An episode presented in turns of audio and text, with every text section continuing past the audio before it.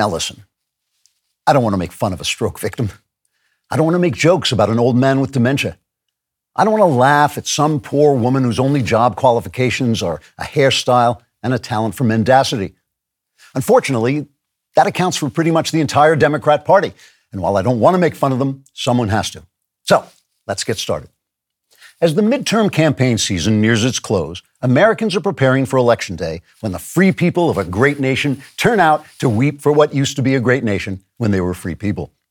Democrats, who run all three branches of government and are therefore to blame for this dumpster fire, have been working to bring their campaign messaging to a perfect balance of subtle distortions and outright lies.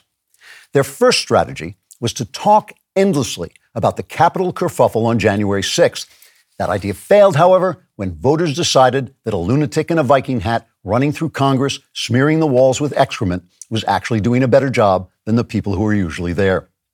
Since then, Democrats have resorted to telling the electorate sure, we tanked the economy, turned your cities into crime ridden hellholes, and threw the rule of law out the window. But at least we're in favor of sexually mutilating children and slaughtering babies. Anything more than that would be too much of a good thing. Now, in the Pennsylvania Senate race, for instance, stroke victim and funny shaped head guy John Fetterman and TV doctor Mehmet Oz are running neck and bizarre goiter to the finish as Fetterman tries to drive home his campaign slogan I'm tan, rested, and have no idea where I am. After their recent TV exchange, the mainstream media was unanimous in saying Fetterman had turned in the finest debate performance by a man in a vegetative state in the history of medical emergencies. President and venal houseplant Joe Biden also chimed in on the debate in a private conversation with the cover of Britney Spears' first album, saying, quote, Everyone says Fetterman is speaking gibberish. Like that's a bad thing. But his debate performance reminded me of that time I told Corn Pop, listen, a car in the balloon is worth an elephant on the head of a pin. Then I hit him with a roll of barbed wire I'd gotten from my many, many black friends who liked to stroke the hair on my leg because it was so soft and shiny. That's why I'll vote for Fetterman if it turns out I live in Pennsylvania. Unquote. In New York, unelected Governor Kathy Hochul swore that she would fight crime to the very last hour before Election Day and then return to the policies that caused the crime in the first place and up yours.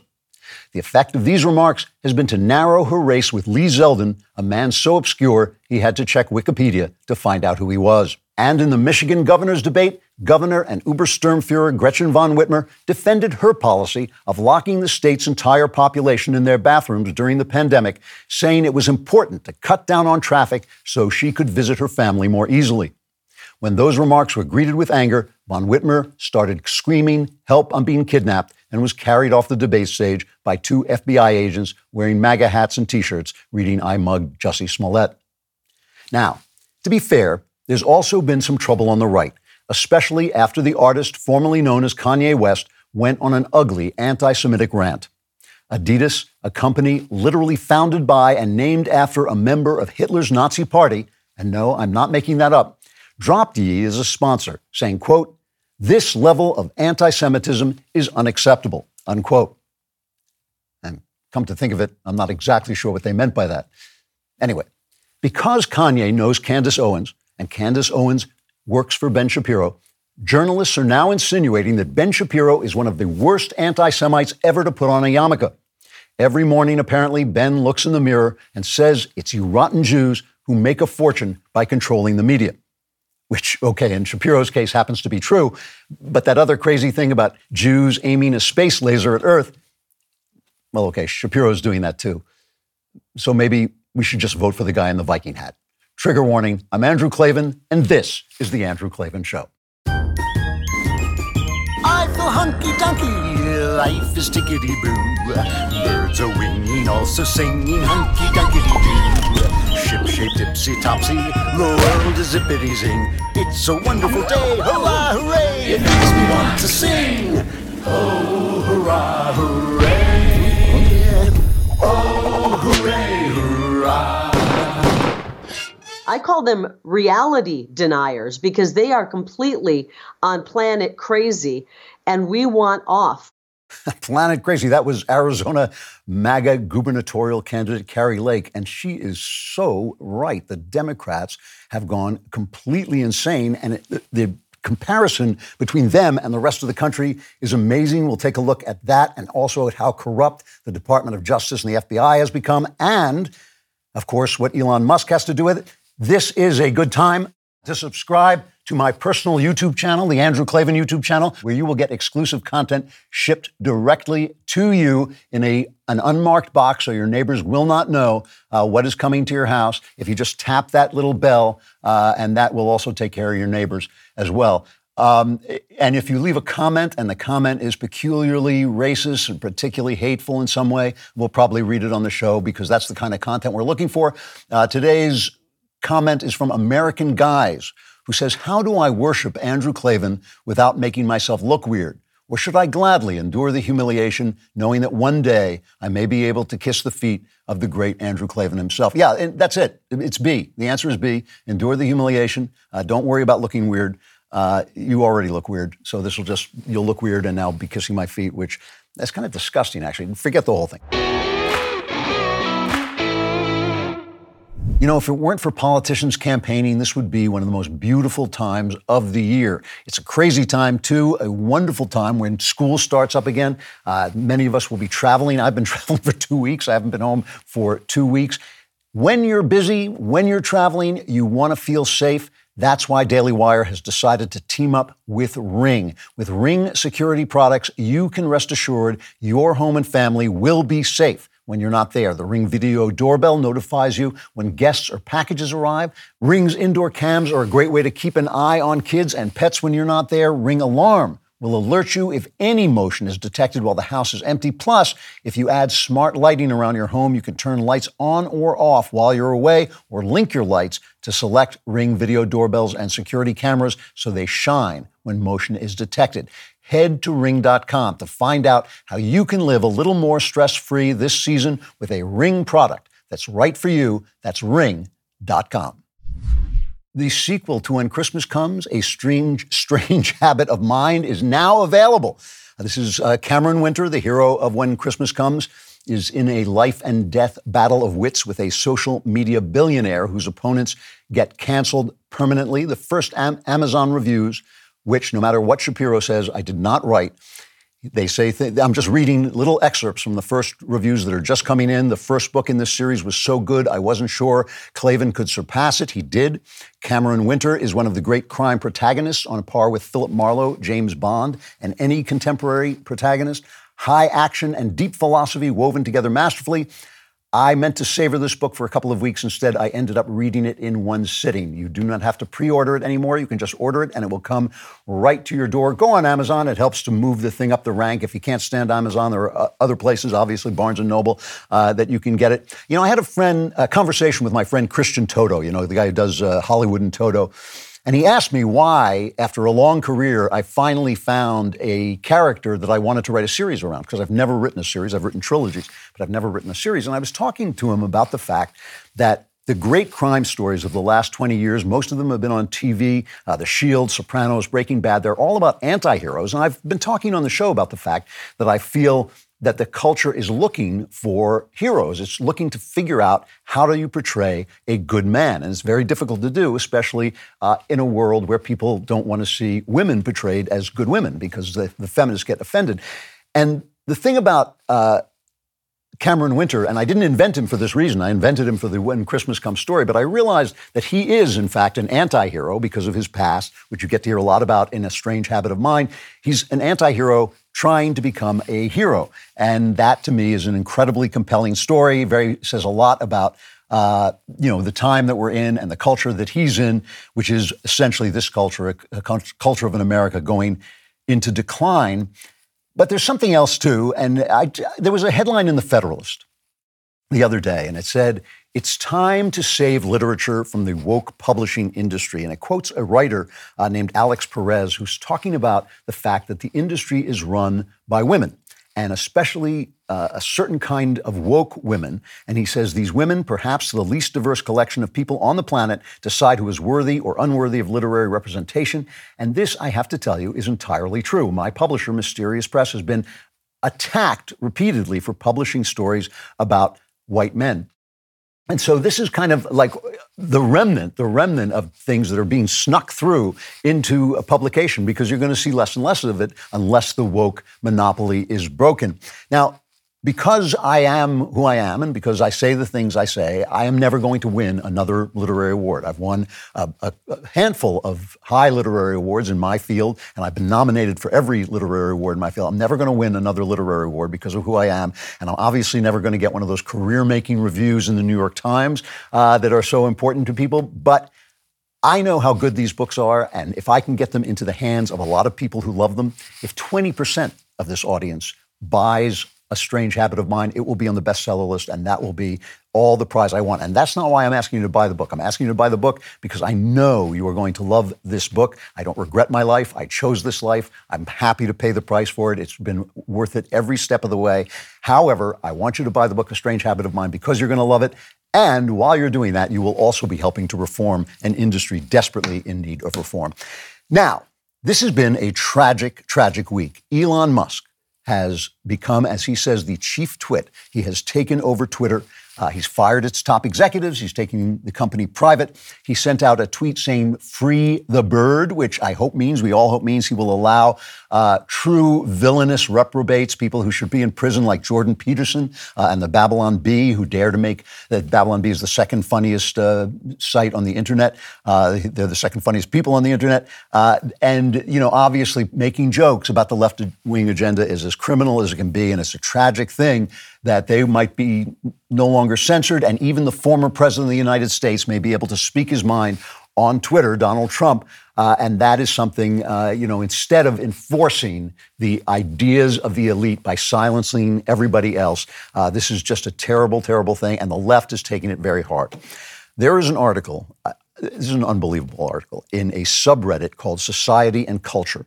And the writer echoes a recent op ed on Knucklehead Row, the opinion page of the New York Times, a former newspaper.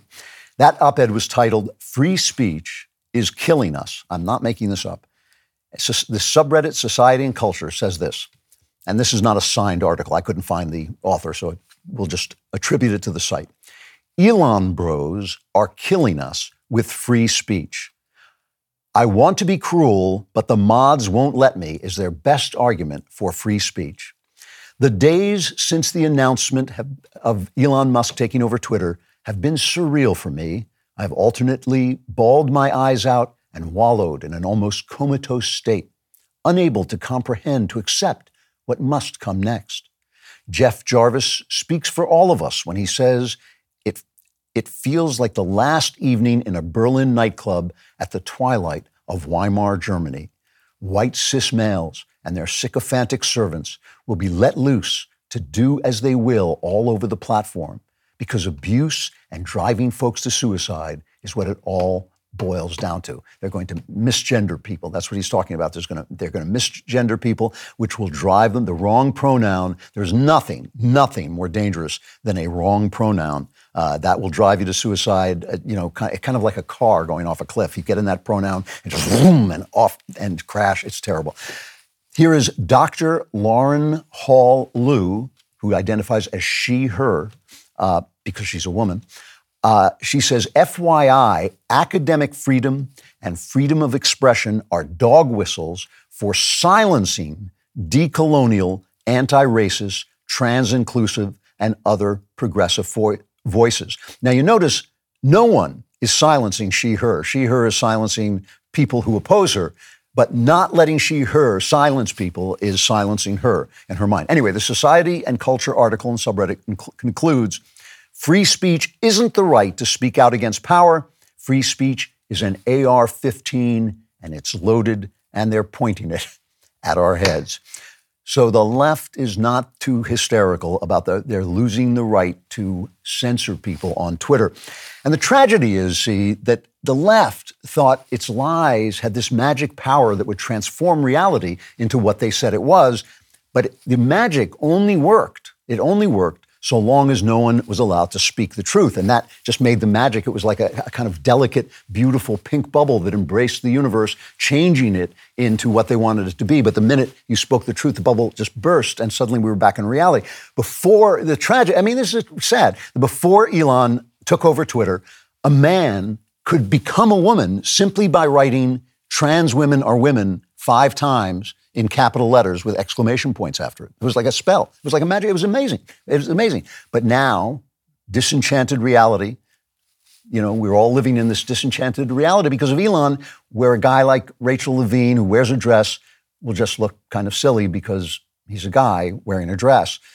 You know, before Elon came, climate change. Climate change was an existential threat, so you could become a hero by gluing your face to a great work of art even if you had never contributed a single thing to human thriving or cultural beauty, that would make you a hero. But now that the magic is broken, the weather will just go on changing as it has from the beginning of time. And we human beings will have to deal with it perfectly by using the massive amounts of wealth we've accrued from, uh, you know, oil driven capitalism. And climate activists who glue their noses to works of art uh, will just become useless schmucks who destroy beautiful things for no reason whatsoever before Elon, the vaccines were effective in blocking disease transmission, and the pandemic was over, except for the fact that you had to stay indoors and wear a mask to keep everyone safe because the vaccines weren't effective in blocking disease uh, transmission.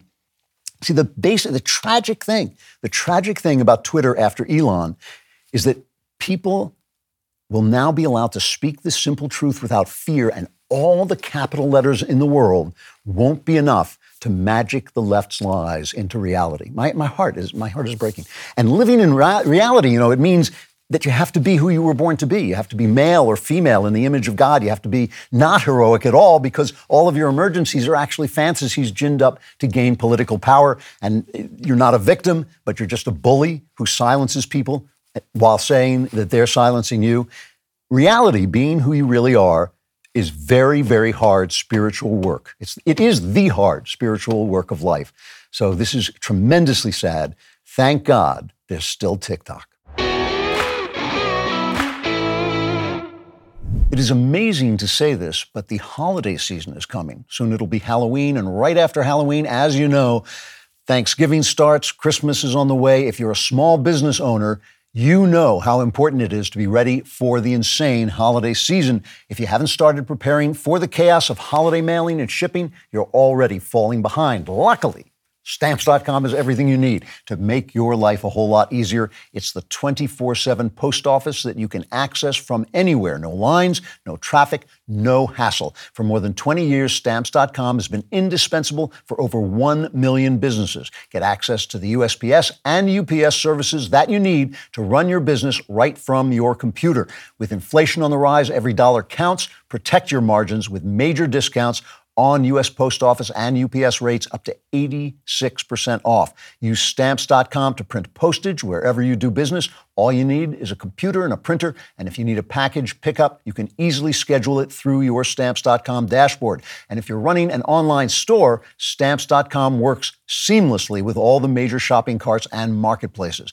Get ahead of the holiday chaos this year. Get started with stamps.com today. Sign up with promo code KLAVAN for a special offer that includes a four week trial plus free postage and a free digital scale. No long term commitments or contracts. Just go to stamps.com, click the microphone at the top of the page, and enter code KLAVAN. And I know what you're thinking. You're thinking, oh, but how? Tell me how. Do you spell KLAVAN? It is K L A V A N. No E's. I just make it look this easy. There are no Cleveland.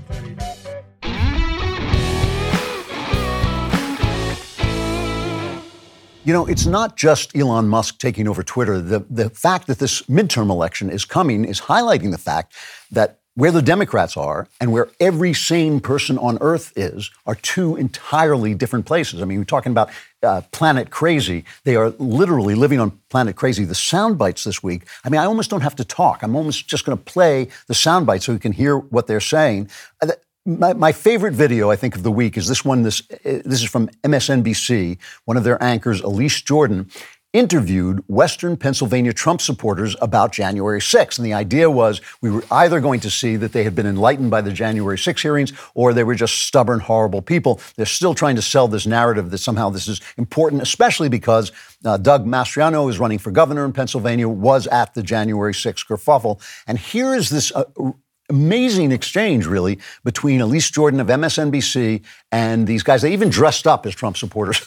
Usually these people are all in suits and ties, but they drum, dressed up in funny uh, watch caps and sweaters so they would look like Trump supporters. And here's their response to her question of whether Mastriano and anybody involved in January 6, wink, wink, uh, should be disqualified. And the only one that died was a protester there, not a Capitol police Unarmed officer. female veteran was That's shot the only one that died. That's the only one who died. A police officer did die. No, He it was of a heart attack. stroke. That's not. That's not on site. Caused by that. That's because Right. he shouldn't have been a police officer. It was one woman. So was what do you make though overall of January 6th? I mean, it was watching that footage, it was pretty disturbing. I mean, there were people throwing excrement at the walls and it was our, you know, it's the Capitol. It looked a lot like Antifa's Yeah, actions it looked to a me. lot, except on a much smaller scale. It looked the same as the Black Lives Matter riots. That's It's what I saw, the similarities to be. country, Minneapolis just one. burns, Kenosha But so it's okay Rocket just because burns. just because Like, one side that you No, disagree with. I'm saying okay Antifa for- No, I'm saying if infiltrated. It's good for one. It's good for the other. what gets me about this, what gets me about this is like their facts are right. You know, I think their moral stand is right in the sense that they later go on to say both sides should be prosecuted for anything they did that was illegal or dangerous. But it was both sides, and the January 6th kerfuffle was much, much smaller than the Black Lives Riot matters, which killed many people and which burned down cities. He's naming the cities. It just amazes me that they know so much more than the MSNBC reporter. And this is the thing I was a liberal in my youth. And what I remember is I didn't know anything about anything. What I knew was that conservatives were evil and I was the cool kid. I was the smartest guy in the room. And I think that that's where we are now. And now all this new information is coming out, for instance, that not only did Pfizer uh, admit that they didn't uh, test their vaccine for stopping transmissions before they announced it was 90% effective, but the White House also knew that the vaccine was not effective in stopping transmissions, and yet told everybody that it was. And all these people who shut down uh, businesses, who forced people out of work because they didn't take the vaccine or they didn't o- obey uh, the mandates in New York State. A Supreme Court judge ordered that more than 1,700 uh, city workers who were fired for refusing to get vaccinated had to be reinstated and paid, and now they can also sue probably. Uh, in other words, in other words, it was the, what the right said was true, and the smartest kids in the room were wrong. The cool kids were wrong. Lots of, and it's not just that they were wrong. Lots of top doctors signed. Remember the uh, the Great Barrington Resolution that said old people should take the vaccine. It, I still believe that to be true. I think for old people, the risks uh, are are more from COVID than from taking the vaccine. But everybody else should just go about their business. They weren't just attacked; they were they were excoriated. They got death threats. People were calling them. So the smartest people in the room were not just wrong, they were wrong with a passion. They were wrong, so angry, they were threatening the lives of doctors for not saying what they had been told by their insect overlords. That's how they were so wrong. But they're the smartest people in the room, and you are an idiot because you're a conservative. You know, you have to ask yourself this question. What if you're not the smartest person in the room? I mean, I think I think conservatives actually do this a lot. We ask ourselves, maybe, I'm wrong. Let me check. Let me check the facts. Let me check the fact five times, like I do before I come in. I don't just read one place because he agrees with me and accept that. I read the people who disagree with him and try to find a balanced place where I feel like, yeah, I can tell you something and have a pretty strong reliance that it's wrong, that it's right, and if it's wrong, I can come in and correct it. Listen to what this administration has been saying from the very beginning. This is a, just a montage of lies, I think, from Grabien. Uh, it's cut one. You're not going to get COVID if you have these vaccinations. Vaccinated people do not carry the virus, don't get sick. Getting those shots out for 5 to 11 year olds is going to provide a lot of comfort to American families. Horses barely running them over, people being strapped. A horrific video of the CBP officers on horse on horses using brutal and inappropriate measures against innocent people. We have a secure border. The border is, in fact, secure. The border is closed. The border is secure. The border is secure. The border is closed. We've been unequivocal in that. On the issue of Afghanistan. And to that end, we have seen a successful drawdown of the embassy. I think it's irresponsible to say Americans are stranded. They are not. This is Jim Crow on steroids, what they're doing in in Georgia. This is all about keeping working folks and ordinary folks that I grew up with from being able to vote. The reconciliation package would cost zero dollars. The cost of these bills in terms of adding to the deficit is zero. so here's why, you know, I don't even know if any liberals listen to the show. I really don't. I sometimes hear people say that they listened to this show while they were kind of moving from one side to the other. But what if what if you're not the smartest person in the room? What if you're not the smartest person in the room and yet you're threatening death to doctors who disagree with the administration, if you want people censored on Twitter, uh, if you think anybody who doesn't believe that a man can become a woman should be censored and is hateful and all this, but you're not the smartest person in the room, then isn't it possible that you're being manipulated by people who are smarter than you are, or at least better than you are at manipulating people? They know how to manipulate you by compliment, by saying you're the cool kid, you're the smartest person in the room. Uh, go threaten that doctor with death for disagreeing with me, uh, and come back and tell me how it went. I, just, just the question that I, I, always wonder uh, when I watch people who I think are sincere, like AOC. I, I, don't think she's a total con woman. I think she's an ignoramus, but I don't think she's a con woman. I think why doesn't she ever ask herself, if I'm the radical resistance, if I'm the radical socialist, why does every corporation agree with me? Why does Hollywood and the Academy agree with me? Why does the deep state agree with I mean, why do all these people who represent the man, the establishment, why do they all agree with me? Isn't it possible that I'm being used? Isn't it uh, possible I just pawn in game of life, you know? It just seems if you're not the smartest person in the room, somebody smarter than you are, and you've been lied to, and you are being ginned up to this passion for suppression, for censorship, uh, for fear, for cancellation by people who know what they're doing, who want something from they want you to do something for them so they can solidify their power. So let's go through some of these clips. There's a poll. I just picked one poll because they all say the same thing. This is a, a Harvard Caps Harris poll uh, released exclusively to The Hill. 74% of voters, 74% of voters, 74% of Americans agree on very little, but 74% of voters surveyed named inflation as very important in the upcoming midterms. 22% said it's somewhat important. That means I'm an English major, but still that seems to come out to 96% of people who think inflation is important. Here's what Nancy Pelosi says on TV, cut nine when I hear people talk about inflation, as I heard him there, we have to change that subject. Inflation is a global phenomenon. Yes. The EU, the European Union, the UK, the British have higher uh, inflation rate than we do here. It's not, the fight is not about inflation. It's about the cost of living. I don't even know what that means. The fight is not about inflation, it's about the cost of living. But we got to change the subject, she says. We got to change the subject.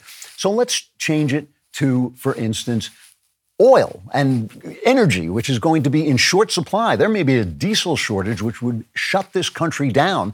Obviously, much of the prices, uh, the inflation is being driven by the fact that gas and oil are so expensive because we stopped being oil and gas and energy independent. A lot of it having to do with shutting down pipelines, but also this animosity toward fracking, a perfectly clean way of getting perfectly clean uh, energy.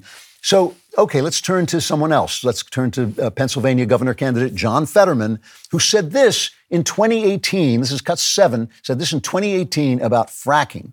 Fracking, yeah, fracking. No, I, I, I don't support fracking uh, at all, and I never have. I don't uh, support fracking. I, I think it's something that has to uh, eventually go away. So he was asked about this stance at the debate uh, this week, and here's what he said cut six. I do want to clarify something. You're saying tonight that you uh, support fracking, that you've always supported fracking, but there is that 2018 interview that you said, quote, I don't support fracking at all. So how do you square the two? Oh, uh, I, I, I do support fracking, and I don't, I don't, I support fracking, and I stand and I do support fracking. Okay. Thank you, Mr. Fetterman. So, you know, again, you don't want to make fun of the guy because he's a, stroke victim, but he's treating you like a stroke victim. I mean, if you're supposed to be the smartest guy in the room, and he just the only time in that entire debate he made any sense at all, it was when he was lying. And so, so when somebody lies to you like that, do you not feel disrespected? I, I just, I wish I could ask the because it's one thing to talk about the, the politicians. It's one thing to talk about the powerful, the media leaders, the academics, and all this. But what about the voters? What about the voters who say, well, you know, my candidates may not be good, but I know those conservatives are evil. I know the one thing I know is I know they're semi-fascist Nazi, semi-Nazi, fascist Nazis. You know, I mean, that's the that's the one thing they know about us. But when a guy treats you like that, when he just lies in your face, don't you think like, I mean, after this debate where Fetterman was just embarrassingly disabled by his stroke, which is is not. It's, it's kind of hilarious because he's standing up there, but it's not funny in a human way. Obviously, I feel bad for the guy. But all of that time, the press was telling us beforehand that he was fine. I talked to him; he was doing great. There's no, he's really coming back. And now afterwards, they're telling us he was a hero for standing up on that debate stage and looking like that. And I mean, the one thing I can say is at least he addressed, for instance, some economic issues like the minimum wage is cut 13. Do you support raising the federal minimum wage to $15 an hour? Why or why not? You have 60 seconds. Yeah, I do absolutely. I think it's a disgrace at 7.25 an hour. And how can a man, you know, with with you know 10 gigantic mansions, you know, has uh, unwilling to talk about a, a willing wage for anybody? Imagine a single mom trying with two children, trying to raise with them, realizing making $31,000 a year, you know, $15 an hour. You know, I believe every work has dignity and every paycheck must have dignity in it as well. True, I've always supported a living wage.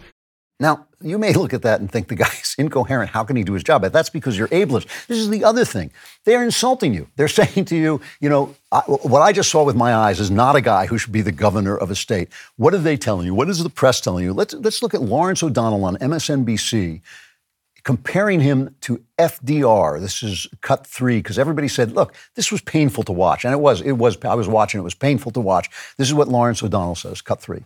While he was brilliantly winning World War II, Franklin Roosevelt once fell asleep in the Oval Office in the middle of signing his name to a letter. That was not painful to watch because no one got to see that. See, the problem is you. The problem was that you were watching it. If you weren't watching it, it wouldn't have been painful. If you just do what they say. And now that it's over, now that it's over, and we all saw that this was one of the, the true collapses in political history on, on a debate stage. Now they're going to feed you what you should think. This is cut five. Cognitively, he's fine. Fetterman made it through. And I think John did well in that exchange. Came across that he's healing. But it doesn't affect his ability to think. Uh, mentally, you know, his brain is working fine. At the end of the day, uh, I don't think that there was such a difference that met the expectations of what it could be. This idea that uh, uh, the, the, the, the, the speed of your response is somehow indicative of the way you would do the job is, is really faulty. And John understands everything. He's able to think. So there was just no chance, and certainly in that format, no chance for Fetterman to interrupt, whereas Oz broke the rules and kept jumping in. Now, I accidentally called that debate a, a gubernatorial debate. Obviously, it was a Senate debate. But listen, FDR once fell asleep writing a letter while bombing uh, Pearl Harbor or something. So, oh, no, I'm, I'm totally fine. I'm totally fine. So the press, the press lies to you. You see what you see, but the press lies to you. The government lied to you. Twitter has been silencing the people who tell you the truth. At what point? At what point do you say we're not going to take this anymore? I mean, it is just amazing. And then you think, well, at least they're paying attention. Maybe behind the scenes, they're paying attention to the things that matter. Here's what Joe Biden has, was doing this week. He was talking to a comedian, uh, Dylan Mulvaney, dressed up as a girl. This is cut eight. Do you think states should have a right to ban gender affirming health care? I don't think any state or anybody should have the right to do that. As a moral question and as a legal question. I just think it's wrong. I call them reality deniers because they are completely on planet crazy and we want off. 96% of people are worried about inflation. And the Democrats say, let's change the subject. And the President of the United States is talking to a comedian who is dressed up as a girl and says his, his mission is to normalize the idea that girls can have penises. This is, this is, you know, like what the President of the United States is doing. It's just wrong. It's just wrong not to cut that person's body up uh, so that he can look like what he wants. That's, you know, he's not talking about nuclear war in Ukraine. He's not talking about inflation. All right, back to this poll 68% say crime is very important. 26% say it's somewhat important. So that's 94% of people who say that crime is important. Here is appointed New York Governor Kathy Hochul debating uh, some guy, Lee Zeldin, who nobody knows, even he doesn't know who he is. He's like, I, I don't know who I am, but I'm running for governor. And, and he's pulled neck and neck. Here is Kathy Hochul talking about crime with Lee Zeldin, cut 14. Yeah, I mean, listen, I, I, stated that the first day that I'm in office, I'm going to declare a crime emergency and suspend cashless bail and these other pro-criminal laws because there is a crime emergency. My opponent thinks that right now there's a polio emergency going on, but there's not a crime emergency different priorities that I'm hearing from people right now. They're not being represented from this, this governor who still to this moment, we're at what are we halfway through the debate? She still hasn't talked about locking up anyone committing any crimes. Okay. Anyone who commits a crime under our laws, especially with the change they made to bail, has consequences. I don't know why that's so important to you. I call them reality deniers because they are completely on planet crazy and we want off. I like the fact that she said that there will be a consequence, especially because of bail reform, which means they get off, they get let out, uh, and then go do something else to somebody else. You know, there are no consequences, especially because of, uh, of bail reform. Henry Olsen, the pollster that we love to have on, because he's not a pollster, he reads the polls, but he reads them so well. Uh, you know, he says that when they start to panic, when a party starts to panic, one way you can tell without looking at the polls is they start to try to make you afraid. Here is the press as the midterms approach. As we know, the press, it's left wing press specifically, this is cut 17. We are watching Republicans not just destroying democracy in the dark, breaking into election officers and plugging stuff in, we're watching them do it from rally stages, debate stages. We could lose our democracy, and it could happen in 17 days. A majority of Americans believe that democracy is under threat. Democracy on the ballot, it's not just a slogan. A lot of Republicans in the last three weeks have suddenly found themselves deciding, hey, party over country. I'm wondering whether this puts America into the fast lane towards illiberal democracy. Uh, I'm not going to say that, you know, the GOP are Nazis at this point or whatever, but it certainly sounds very familiar. We will wake up the morning after election day. We might not even call it that anymore in two years. The future is not Republican Party, so they have to cheat. So that now I'm so afraid of losing my democracy. I had it here a minute ago and I can't find, so it may have already slipped away. Now I'm so afraid. I, the, the most important thing to me is that Joe Biden runs again to save our democracy. Let's find out if he will. This is cut 11. I have not made that formal decision, but it's my intention. My intention to run again. And we have time to make that decision. Uh, Dr. Biden is for it. Mr. President. Oh, he, fell asleep. He fell asleep in the middle of the question. So that's I, am more afraid of the guy with his finger on the nuclear button falling asleep. Uh, but listen, all, all I'm wondering, I really do wonder about this because you know I a lot of leftists won't come on the show. It's hard for me to talk to the left wing these days. I just wonder, like, if they're the smartest people in the room, Shouldn't they be smart enough to ask themselves whether they're the smartest people in the room? And if they're not the smartest people in the room, why are they so passionate about what they're being told to believe? That they want to silence people, that they want to end free speech, that they're re- ready to hate on their fellow Americans for disagreeing with them? Maybe they're just being manipulated by people who are smarter than they are. Prices are rising, and recently the stock market has been going down. When the bottom falls out of the market, it's nice to have something tangible to hold on to, an asset that mankind has valued since at least biblical times. That's gold and silver. You can own physical gold and silver when you go to bullionmax.com slash Klavan. These guys are precious metals professionals. They'll ship gold and silver coins and bars in any denomination directly to your door, fully insured. Inflation is out of control. The government is addicted to spending. Markets don't know how to respond. Now is the time to invest in a little security for your family. Go to bullionmax.com slash Klavan. I teamed up with BullionMax to create a silver starter bundle for patriots like yourselves. Get five one ounce solid silver coins, including an American Eagle, a Buffalo, even a Donald Trump silver round. These are all solid precious metals helping you hedge against inflation with cool collector's items. Go to bullionmax.com slash Klavan now to claim your patriotic silver start kit. That's bullionmax.com slash Klavan. But, but you're asking, but How do I spell Klavan? It is K L A V A N, and you can spell it that way too.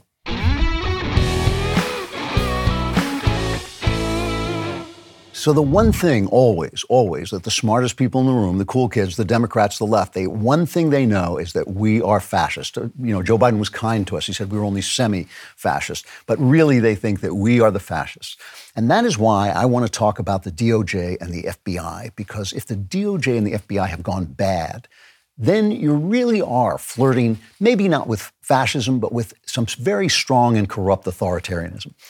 In the Atlantic, a staff writer, Franklin Foer, writes about the what he calls the inevitable indictment of Donald Trump, and he says that uh, Merrick Garland, uh, the corrupt Attorney General, he says his devotion to procedure, his belief in the rule of law, and in particular his reverence for the duties, responsibilities, and traditions of the U.S. Department of Justice will cause him to make the most monumental decision an Attorney General can make and indict the former President of the United States, a criminal indictment against a former President, which has never, of course, happened before.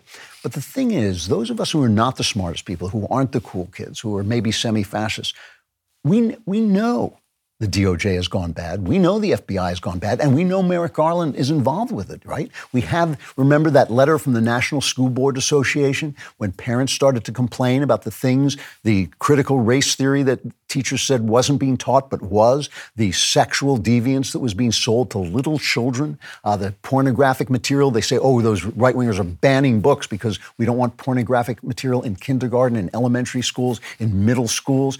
And remember, the National School Boards Association right, wrote first they visited with the Biden White House, with political people in the Biden White House.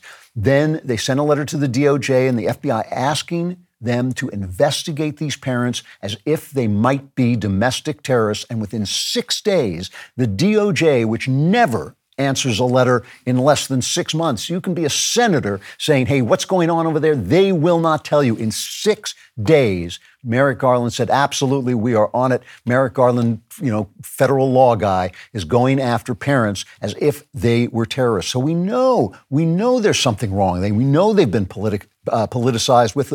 Uh, politicized during this administration. We know that uh, through the cases that John Durham has been losing, people keep saying, well, why is John Durham bringing these minor cases where people lie to the FBI? But he has been in court explaining to people that the FBI investigated Donald Trump's relationship with Russia long after they knew the Russian collusion story was a hoax and the Steele dossier was completely uh, fraudulent and ridiculous. Had no merit whatsoever. They were still selling that to FISA court so they could bug American citizens. Uh, we have a letter uh, sent to Attorney General Merrick Garland and FBI Director Christopher Wray and Delaware U.S. Attorney David Weiss uh, by Senator Chuck Grassley, in which he says the FBI is holding on to significant, impactful, and voluminous evidence of potential criminal conduct by Joe Biden's son Hunter and his brother James Biden relating to their business dealings in China and Ru- Ukraine. And we knew the know the big guy was supposed to get 10% of whatever they were making over there. So the FBI knows about this. They've got the letter. They keep dropping hints, little leaks that it's going to be investigated, that there'll be an indictment. I haven't seen any any trace of that at all. Rolling Stone has a piece about an award-winning national security producer for ABC named James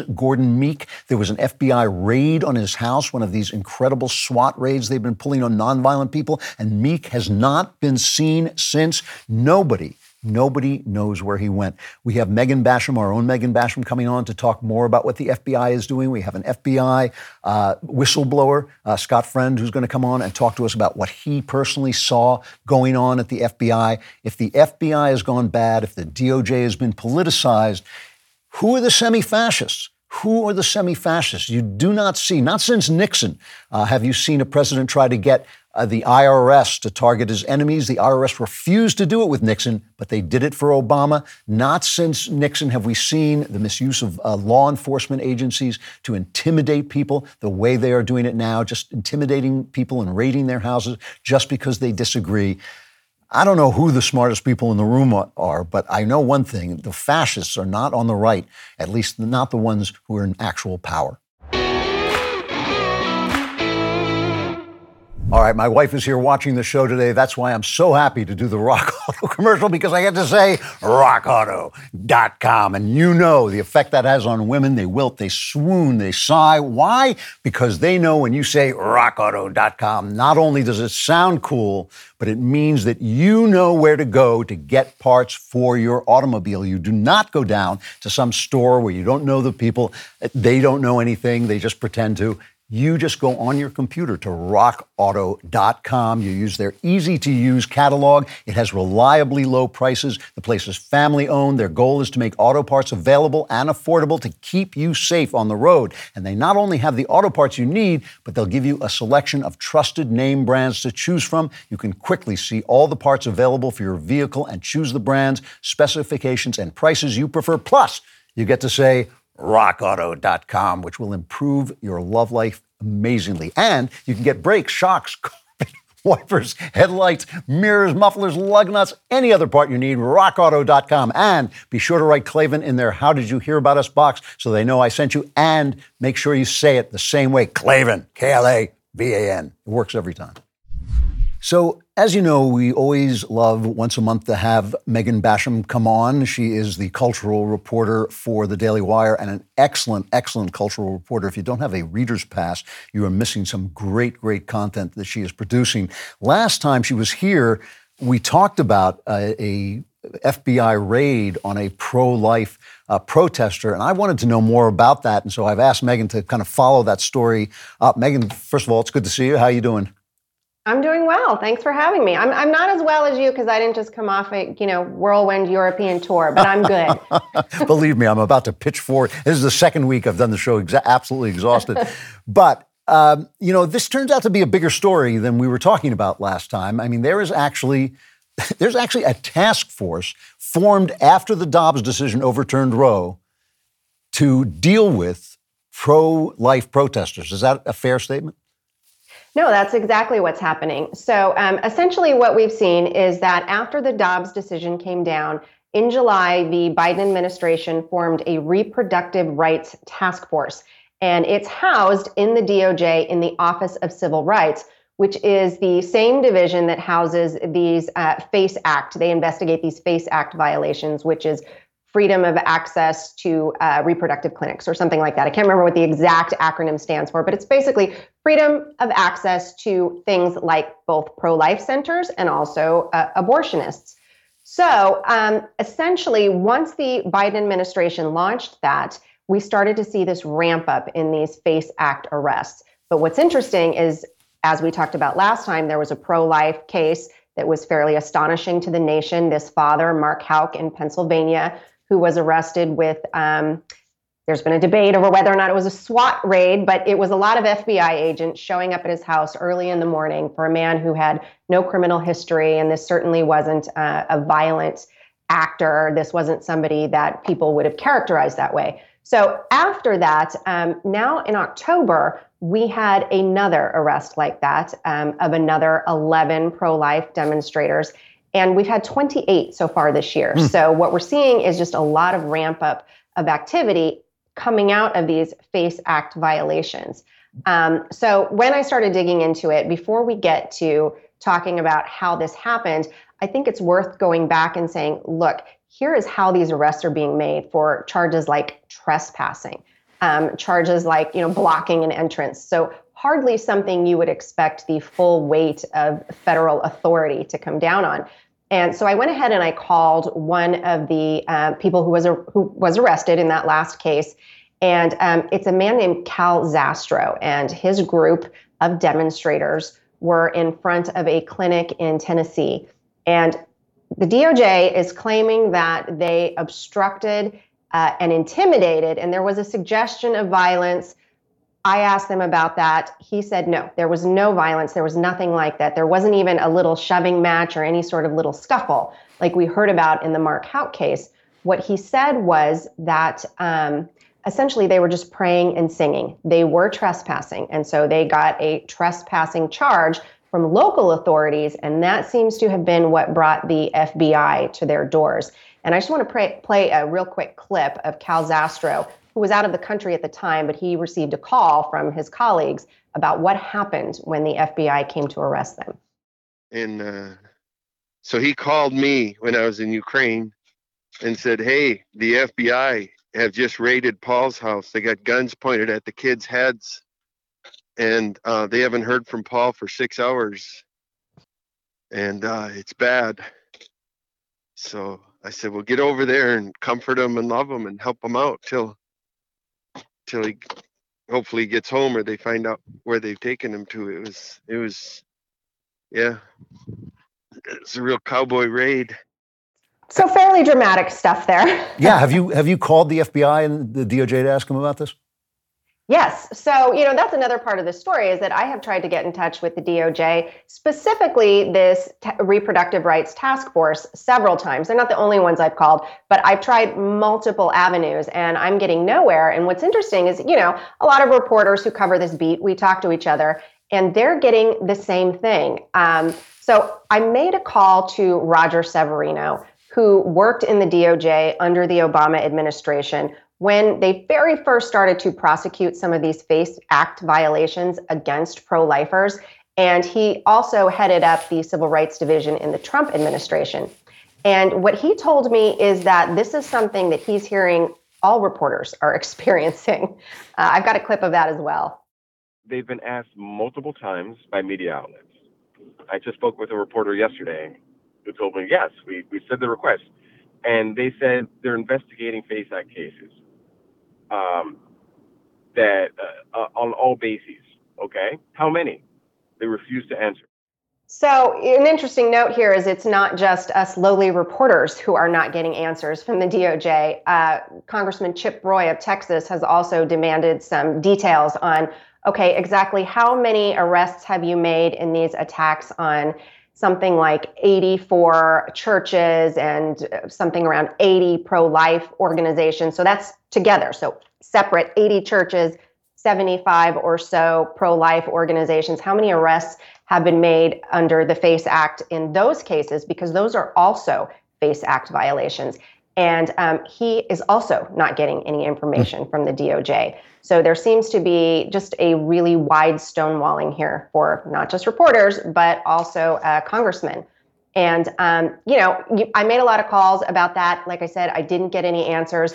But what I did do this morning was I attended a Heritage Foundation panel on some of the people who have been targeted uh, by these kind of um, abortion activist, uh, really sort of violent people. And one of them was a woman named Julaine Appling, and she's the uh, I'll have to check my notes, but she's the president of the Wisconsin Family Action Group. And they are a pro life group, and her offices were attacked with two Molotov cocktails, and it was set on fire. So, a little bit more than singing and praying in front of the entrances. And she says that uh, she has only heard from the FBI once. Hmm. This happened back in May. It was on Mother's Day. And when she had heard from the FBI, it was because she called them. And not to inundate you with sound bites, but I do feel like it's worth hearing her describe that. It came out with three cans of physical evidence left and said, This is an active, ongoing, aggressive investigation. I've heard from FBI once, and it was at my calling them because someone was trying to say, Hey, we're trying to track down a phone number, and it just sounded suspicious. So I called the FBI. I've heard nothing from ATF. So there you go. That kind of lays out the situation. Um, so really, what we're seeing here is very unequal justice, or at least it appears like very unequal justice, because the DOJ won't give anyone any information about what's happening. So this has been going on. This the FACE Act isn't new. The the task force is new. The task force right. was formed after Dobbs, but the FACE Act has been around at least since Obama. Right? This this happened a while ago. Yeah, so the FACE Act was, uh, it actually was established in the 90s during the Clinton era, okay. but it was established with, you would have to say, sort of a bipartisan council. They said there were both pro life advisors, there were pro choice advisors, and they helped to develop this. But under Obama, uh, what Severino told me is that it came to be enforced only against pro lifers.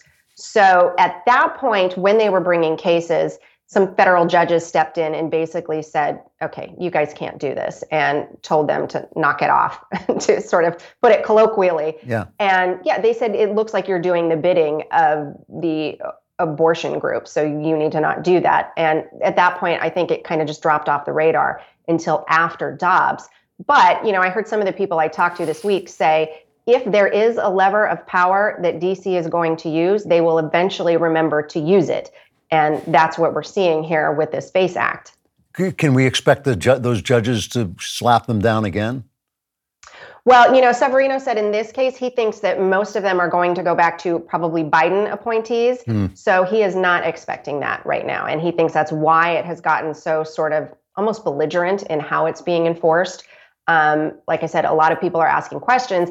And if it were just pro life groups asking questions, I think that would make a little more sense. But when you see that they're stonewalling all reporters, I mean, it was really hard to get any information. If you go onto the DOJ site, you cannot find any details whatsoever about them investigating any of these attacks on um, pro life organizations. And again, we're talking about stand, blocking an entrance versus Molotov cocktails. So it's a pretty stark difference. This is this is dirty stuff. This is really bad stuff because these are, you know, obviously you can trespass. You should get a ticket for trespassing. You can do things that are wrong, uh, even when you're on the right side.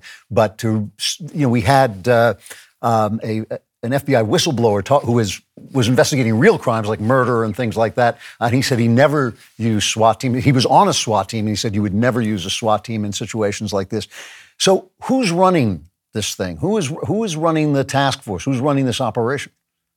Yeah, and I do want to actually, before we get to that, really quickly okay. say about that SWAT team issue. Um, one of the things that Severino pointed out was that look, it's actually very dangerous to bring SWAT teams into situations where they're not needed. Um, you know, there have been cases where people have been shot who were not violent offenders. Know, one of them, he said, you know, in a gambling ring. So people who they were not expecting to be violent and someone actually ended up dying, weapons discharge. It's not a good idea to do that. Um, and so, anyway, that was a really important point that I thought, man, when you're dealing with people who have no criminal history and you have no reason to think they're going to be violent, um, you can create some really tragic situations when you show up with a lot of armed officers. And he acknowledged that. He's somebody who's worked in the DOJ. I haven't, but I thought that was a pretty um, cogent point. Yeah. And getting to who is running this, you know, we talked a little bit about that as well. And um, so he actually worked with this woman, uh, Vanita Gupta, who was running it, and described her as a leftist. So they worked together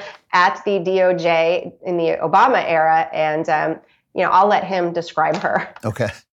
She was at DOJ Civil Rights, and we overlapped, I believe. Yeah. And she um, was a left winger then, and is a is even more left wing now. Uh, there is good reason to believe, given her high position at DOJ, that she's deeply involved regardless of her politics, because that's the nature of her job. When you add in her politics and her known left wing views, then of course she's going to be not only informed but deeply involved in in pushing this. That's what one would expect, given her background. Wow, wow. I mean, yeah. Yeah, I was to say, I would like to say also, I, I would have really um, wanted to give Vanita Gupta the chance to answer that but like I said, I can't get through to her. So yeah, yeah. That, and and yeah, the second in command, she is also um, sort of known for being very uh, uh, pro-choice, aggressively so. Um, it's a woman named Kristen Clarke, and she has on Twitter called crisis pregnancy centers predatory and fake clinics, and so we have two known fairly biased actors running this task force she is this is what about these clinics? You know I, I, do hear liberal people sort of talk about these clinics as if they were like the salvation army uh, in the old days converting people by giving them food uh, that they draw women in and then they uh, get them to give birth and then they don't help them at all. What, what do they do exactly? Are they suspect no, well, look, I mean, they, they are what they, they wear what they do on their sleeves. They yeah. are pro life. So they're very clear that we're not going to help you get an abortion. So um, I don't think they're tricking anyone. Yeah. If you, what they will do though is they provide a lot of free medical care Um, they provide ultrasounds, prenatals.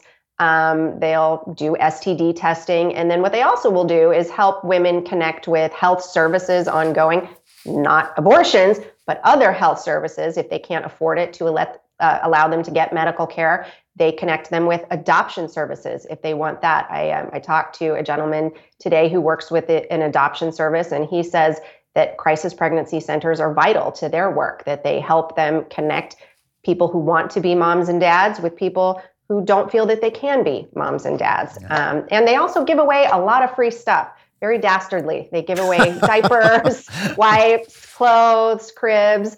So uh, a lot of stuff like that. You know, I, I have to get one of these people. I don't know if I can, but I'd like to get one of these pro abortion uh, activists to come on and explain this to me because I do not see this commitment to killing children uh, over over you know giving them to people who want them. Megan, uh, really good job, and I really appreciate it. Next time you come on, let's talk about the movies or something a little bit more uh, cheerful. Uh, but but I, I, just feel I just feel the FBI the FBI an organization I have admired my whole life has gone bad uh, from is rotting from the head down. Uh, and I think that uh, it's important to cover it. And so maybe the next time you see me, I'll have been carted off myself. But I, uh, I hope to see you again. I hope not. yes, me too. And I hope to see you again next month. Thank you very much. Megan Basham, uh, if you're not reading your stuff at the Daily Wire, you should be, so do. Thanks a lot, Megan. Thanks so much. What are your family's values? Faith, church on Sunday. Does your family believe in serving? Did you vaccinate your kids or say, I will not? How does your family define men and women? What kind of value do they put on life? Your children look to you to define their values and their perspectives on the world. But what if you weren't here to do that for them? In the event that you die, you will ensure that your kids uphold the values you hold dear, the values that you've worked so hard to instill in them. Epic Will can help with that. A will lets you determine who will raise your kids in the event that you die before you're done raising them.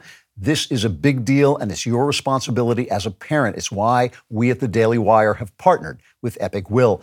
And it's why I'm encouraging you to take five minutes, go to epicwill.com, use promo code Klavan to save 10% on Epic Will's complete will package. And just for just 119 bucks, you'll get your last will and testament, living will, health care power of attorney, and financial power of attorney. Get it done at epicwill.com. Promo code Klavan to save 10%. That's K L A V A N. There are no E's in Klavan. So, my wife is here today watching the show because I wanted to prove to her that I actually was gainfully employed. Uh, we have been married for more than 40 years. I've been married longer than I haven't been married. Uh, so, I know a lot about this, and I want to tell you that you should be watching Jordan Peterson's new three part series on marriage. It's exclusively on Daily Wire Plus. As always, Jordan really manages to crystallize everything that you want to know on this subject. The series is indispensable. Marriage rates are at an all time low in the U.S. The U.S. birth rate has fallen by 20% since 2007. Young people are getting married much later in life and less frequently, too. Big mistake. There are a lot of young men out there who sadly think that marriage means giving up your freedom. Well, it does, but it means getting a lot, too. And Jordan will set you straight and give you some much needed perspective. And for those of you who are married, and if you might feel like the spark is missing, Jordan will show you how to rekindle it. I'm not going to reveal what Jordan revealed about his own sex life, but trust me, you want to watch and find out. Daily Wire Plus members can watch the first episode of Jordan Peterson's On Marriage with two more episodes coming out soon. And remember, your membership really helps us prevent a total collapse of society as we know it. If you're not yet a member, go to dailywire.com slash Klavan and join. That's dailywire.com slash Klavan today. And once you join, we'll actually tell you how to spell Klavan. It's secret information that we only share with members. So we're talking about the FBI, and I'm really happy to have Steve Friend come on. He has been an FBI special agent since 2014. Uh, prior to his reassignment to focus on domestic terrorism in 2021, uh, he devoted his career to investigating violent crime and child pornography and all the other things that FBI agents are supposed to be uh, investigating. He has now been suspended uh, for whistleblowing, which I think in and of itself is telling. Uh, Steve, thank you so much for coming on. I appreciate it. Thank you very much, Drew. I really appreciate the opportunity. So you're investigating uh, domestic terrorism. How does that become? How does that move you into investigating the January 6th events? So I got folded into uh, the Joint Terrorism Task Force in my office uh, when the fiscal year rolled over in 2021. Uh, it, was staffed at that point, including me, by four uh, individuals. And just by sheer volume of cases that, that were there, for the most part, they were all derivative of January 6 investigations. So, so in other words, that's what that's what uh, domestic terrorism was. It was all about January 6th. Yes. So when, when I was moved over to from my uh, child exploitation cases, the uh, assistant special agent in charge even mentioned that he felt that uh, child pornography was going to be a local issue, and that domestic terrorism, specifically January 6th, was the higher priority. So how did that strike you when it, when the when you first realized that? Did you think, okay, if that's the way it is, that's the way it is, or did that immediately strike you as being wrong? I was pretty upset, uh, and and I voiced my concerns. I transferred to the office that I'm in now uh, a few months prior to that with the understanding that I would be doing the child uh, exploitation investigations. And in just the 10 weeks that I had been doing them, I had been working with a lot of locals and made a lot of promises, and we'd started some some really good casework and actually had some subjects already in custody. So I felt like it was a success.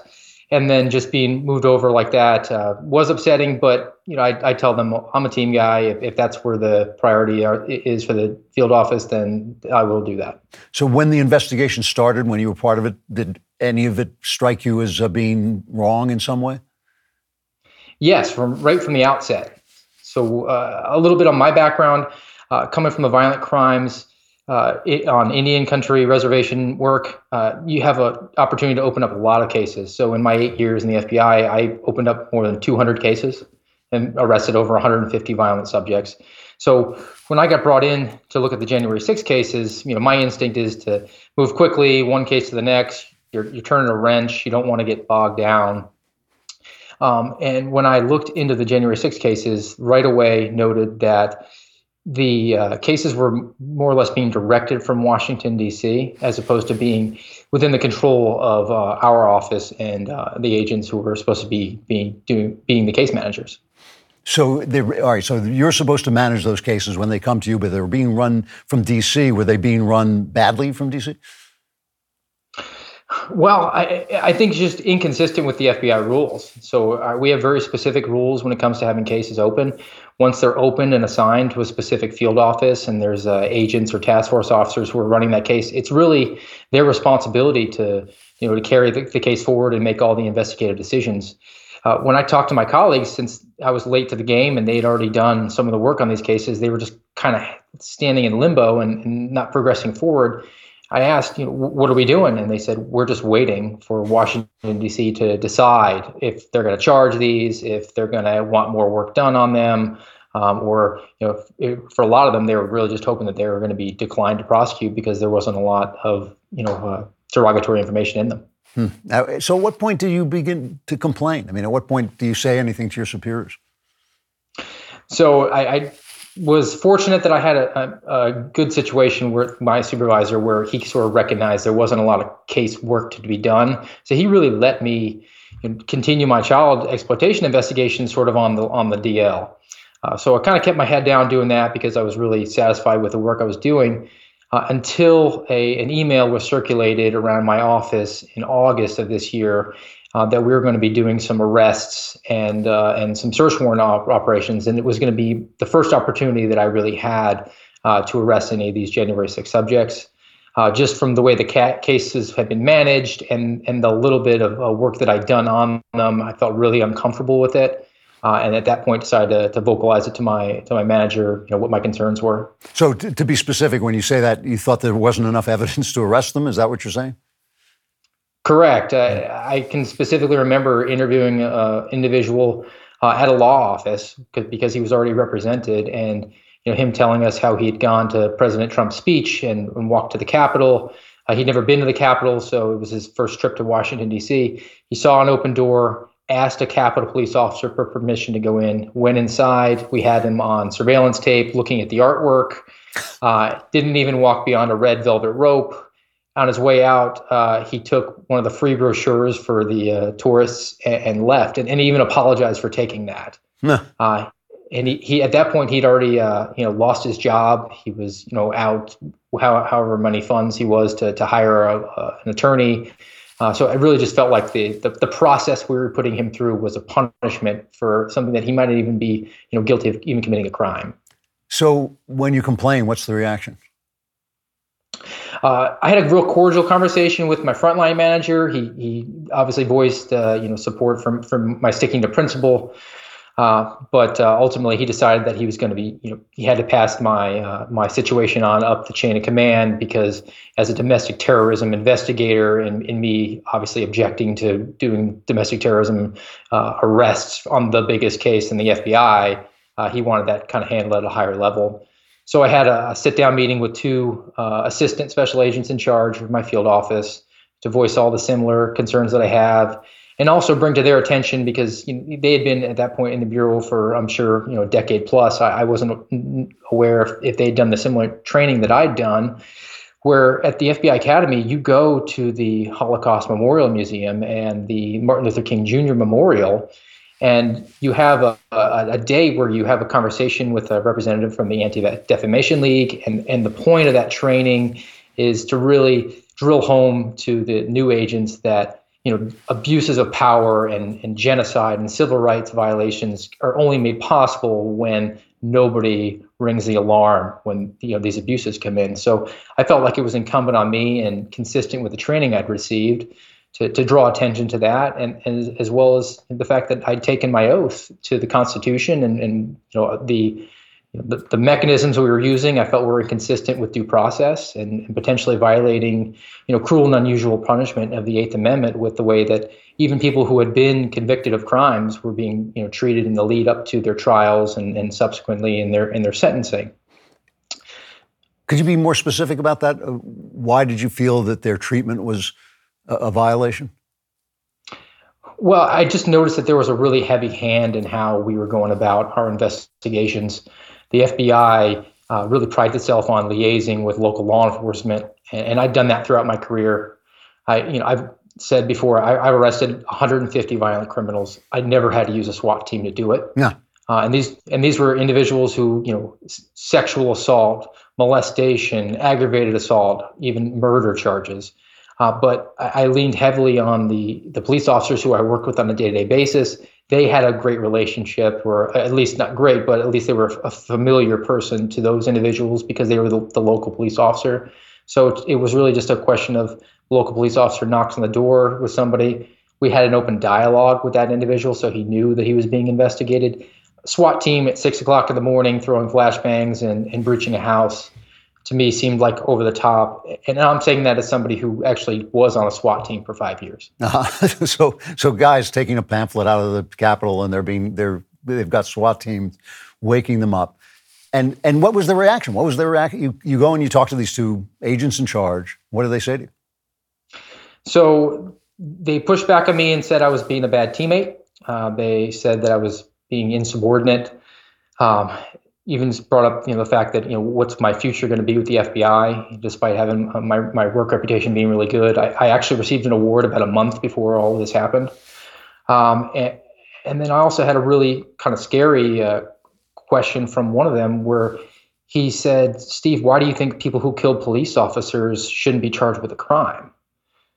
And I looked back at him and told him that none of the protesters or insurrectionists, whatever you want to call them, actually killed a police officer that day. And he it, he reacted as if it was new information to him. Ah. so um, they told me at the end of that meeting that you know they appreciated me coming forward, but you know the, the process was starting. Uh, but it was going to be really slow and evolving because it's a federal government and it's like turning an aircraft carrier. Um, but uh, apparently, I found the, the fastest process in the FBI because three hours later, I was uh, told not to report to work the next day, and then I was going to be absent without leave um, during the because the next day was going to be the uh, the arrest operation. Wow! So you were you were sent home. Did you ever come back, or I mean, you've been suspended now indefinitely, right? Yes, I, I was able to come back the, uh, the next day uh, f- following my my AWOL uh, experience. About a week later, had a meeting with the highest level uh, of management in my field office, and that was uh, the special agent in charge, Sherri Onks. Uh, we had a, about a 20 minute conversation um, during which she told me that never in her 24 years had she ever had an agent behave like me, and that I represented a really fringe belief within the FBI that uh, you know what was going on was inappropriate, uh, and she told me that I needed to do some soul searching as to whether or not I was going to have a career going forward, um, and, uh, and that she expressed to me that you know on the on January 6th she was in Washington D.C. on the seventh floor of the of the Hoover Building where the director is. And, uh, and the real fear that she felt when those people tried to seize our democracy uh, was was palpable to her, and I couldn't possibly understand how serious it was. So, you know, one of the things that people like me keep wondering is how far down does this kind of attitude go? How far down do, do the people who decided that Trump's relationship with Russia needed to be investigated for two years, uh, that you know FISA courts could be lied to in order to get the right to buy. How far down does that go? Because as a, as a reporter, I've talked to FBI agents really most of my adult life, and they've always been incredibly professional, uh, incredibly on top of the kinds of crimes you have investigated most of your life. And now it seems that there's a lot of this stuff going on. When you are in an FBI field office, do you feel that you're surrounded by people who are out to get half of their fellow, fellow citizens for their political opinions? So I've been in two field offices uh, since since January 6th happened. Uh, to a person, uh, the the agents that are street agents, agents on the ground, um, have agreed with my sentiments that uh, we're we're being you know overly aggressive. Um, we all definitely think that you know if somebody broke the law and, and did so you know egregiously or violently, that there are consequences for that, and the charges should be pursued. Uh, but I think there's just a, a giant, uh, giant gap between management at headquarters of the FBI and the rank and file, and that that might be political. Um, I think it's probably more of a combination of the, the political nature slash opportunism because you know this is the next 9/11. We're we're 20 years after September 11th. It's a whole another generation of agents looking to make their mark, and and definitely having your name on the biggest case of the generation is going to be something that you know anybody with ambition is going to want to take advantage of. Mm. They they actually went after your wife at one point. They actually, or was it they didn't go after, but Facebook sort of mysteriously went after. Her. Is that right?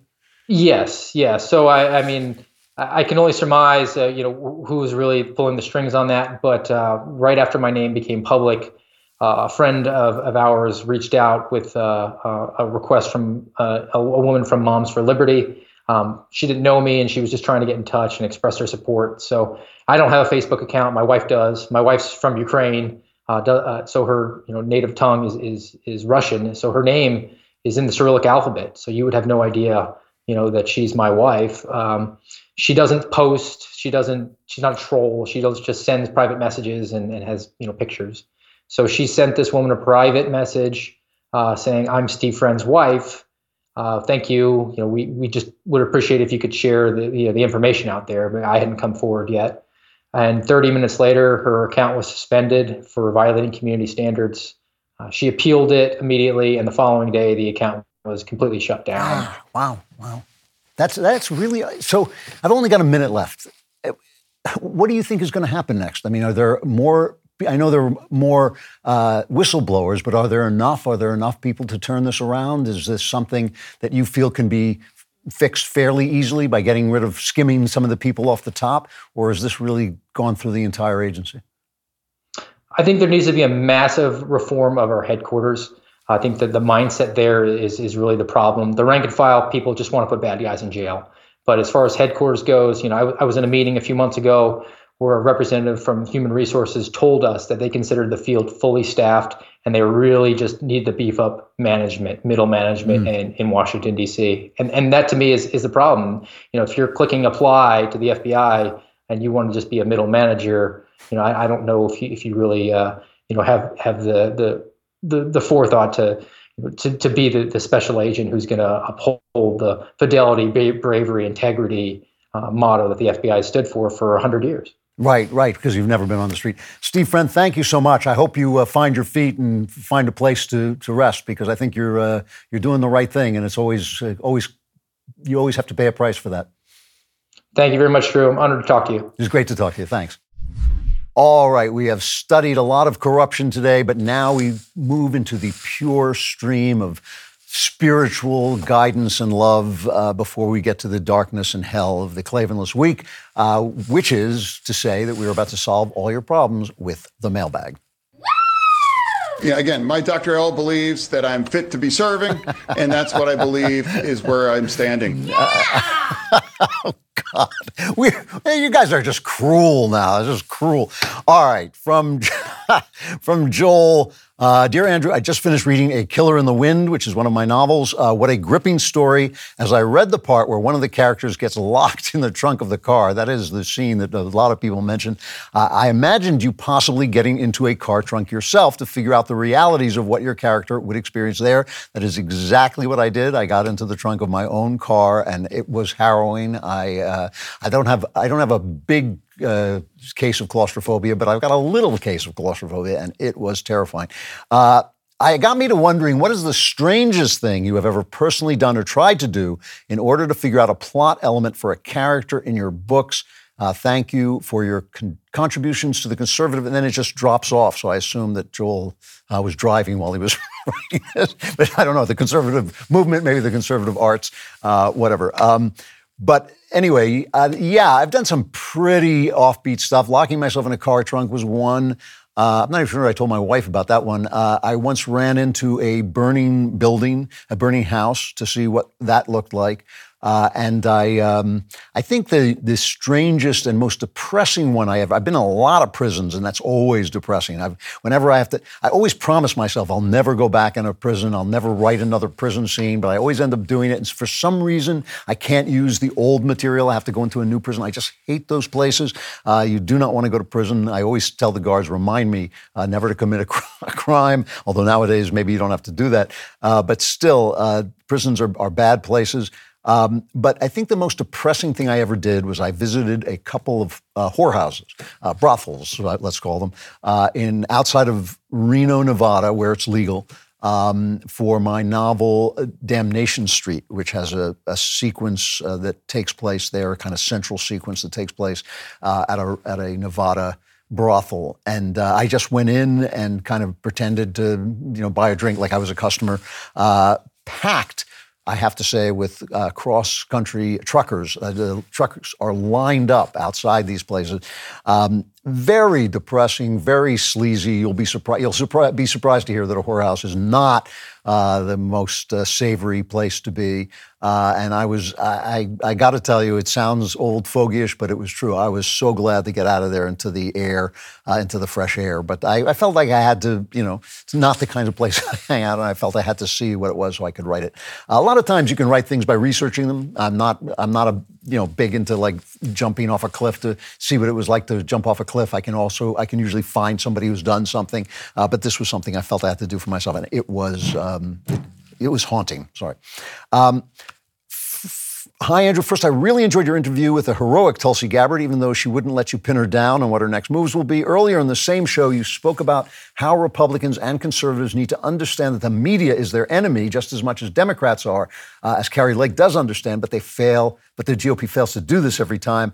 How can would be candidates better prepare for confrontations with the media? How can they, or anyone for that matter, get over the very natural fear of being denounced by the cool kids? Thanks, love the show. Uh, those are two separate questions. You, you can't get over your fear of being denounced by the cool kids. You have to stop being afraid of being denounced by the cool kids. If you are worried about being one of the cool kids, you are already out of the game. You're done. You're finished. If you're one of these people who curses the New York Times, but just can't, you know, but has daydreams that one day the New York Times is going to say, ooh, you know, he's a good Republican, he's a good conservative, you're done. You're finished. You're through. Just don't do it. You know, like that's, that is not going to happen uh, if you are telling the truth. The New York Times is going to come after you unless they can use you uh, to attack somebody else. So if they can, if you go out and attack Donald Trump, the New York Times will interview you and talk to you, but the minute you are up against one of their guys, namely a Democrat, you will then become the devil again. So don't be a fool. So it's simple, you know, it's simple. Aside from that, once you get rid of that, if you want to prepare uh, to go on a debate, uh, just remember they are going to ask you things that they're not going to ask your opponent. They are going to ask you gotcha questions. You know what the gotcha questions are. This is what, this is what drives me crazy. It drives me crazy when a guy, a Republican, is pro-life, and they say, "Well, what about in cases of incest?" And he goes, "Ah, incest. Uh, well, well, yeah, yeah." That you know they're going to ask you that question. You know they're going to. Ask, they're never going to ask the Democrat, "What about uh, you know aborting somebody because he's Pisces instead of Sagittarius?" They're just going going to ask you about what if you know it's an 11 year old girl who was raped by his father, you know, her father. You know that that's what they're going to do. So you know when you look at left wing talking points, when you look at your opponent's talking points, when you look at what the left wing press is saying, that's what they're going to say to you on the debate stage because they are leftists too. They don't care about making money. They don't care about being famous. They care about getting you. That is what they care about, uh, and you have to be ready for them. And if you're afraid of, of being disliked by them, you're done. Uh, from Garrett, I'm an aspiring storyteller in any form, books, movies, etc., but I'm having trouble pushing myself to write. Uh, I believe it stems from a fear that because I'm just getting started, my early work will probably suck, and I don't want to waste my favorite ideas on my amateur talent. Should I get over it and write anyway, or keep them on the back burner while working on blander projects to hone my skill? Is it common to think you've come up with your best ideas only to be blindsided later by better ones? Thank you for your insight. Garrett, I got to tell you, any professional writer uh, would take this letter and throw it in your face. I mean, I, am going to be honest with you. Like, writers write. You write because you have ideas, you put those ideas into action, you hone your craft, uh, and you write your ideas. If you don't write, you're not a writer. If you do write, you might be a writer. Uh, that's that's it. You know. So like, you're afraid.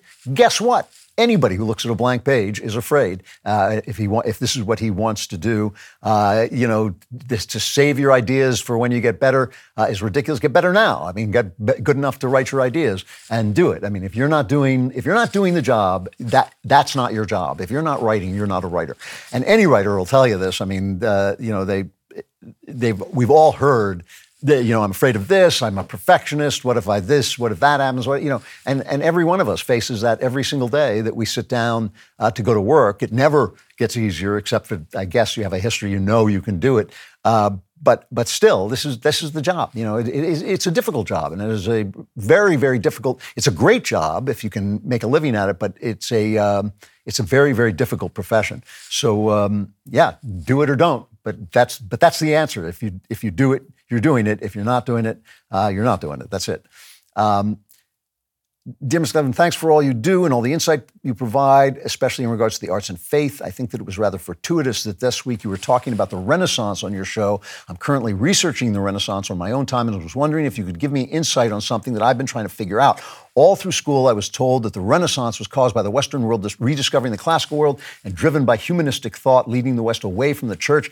Lately, I've been thinking that the real story is more complicated than this, and I think that the main philosophy driving this period was not secular humanism, but instead was influenced more by Thomas Aquinas and the belief that God's transcendent nature can be discovered and glorified by us through our acts of discovery and artistic expression. Um, do you think this way? If so, do you have any sources I can read that show this? And do you think that it is the loss of this philosophy in evangelical cir- circles that has caused the Western Church to turn away from the arts? Uh, yeah, listen, this is there's no question about this. The the Renaissance and the humanist uh, factor of the Renaissance had a PR campaign going. It, it, included things like calling it the Renaissance, calling what we now call the Middle Ages the Middle Ages. The people in the Middle Ages didn't think they were in the beginning, of, in the middle of anything. Uh, it was the peop, the humanists in the Renaissance who said, well, first there was the Dark Ages, then there was the Middle Ages. And what was middle? It was middle between the fall of the classical world, uh, the fall of the Roman Empire, and the, the wonderful things that were happening now. But of course, that was all all just PR. It was none, none of it was true. Uh, it was the humanizing force of the church, much of the Counter Reformation, much of the beautiful paintings you've seen uh, uh, during the Renaissance are uh, paintings that were made by the church, commissioned by the church to make uh, theological points that they wanted to make against the Protestants. Um, you know, yes, there was a humanism, humanist element. Yes, there was a breaking away from the church over time. Uh, but the Renaissance is the product of church thinking. Uh, science, the invention of science, is a product of church religious thinking. Um, you know, and and yeah, were there other elements? Of course, there were. Were there elements the church opposed? Yes, there were. Uh, but you know, you you should be able to read any honest description of the Renaissance and find this out. I mean, if you want to look at somebody who's just a partisan, look at the Catholic Encyclopedia or something like this. But there's no question about this. There's absolutely no question about it. And like I said, this whole idea of Dark Ages, Middle Ages, these were propaganda words. Renaissance, which means rebirth, uh, meaning the rebirth of the classical world. All of these were uh, propaganda words to push humanism and push uh, a sort of anti-church agenda, but it was the church that created the minds that created, and the talents, in fact, that created the Renaissance. All of those things, like the Sistine Chapel, uh, were paid for by the church. I got to stop there for non-members, but a members block is coming out. Non-members, so long, darkness, hell, you know, you know the routine. I mean, so what can I tell you? However, if you get a strange habit of mind, you can stave off the Klavanless week. Get a strange habit of mind. You will love it. It will be a good thing to have done, and you will be happy you did it as the series continues and gets even better. For members, stay tuned. Member block coming right up.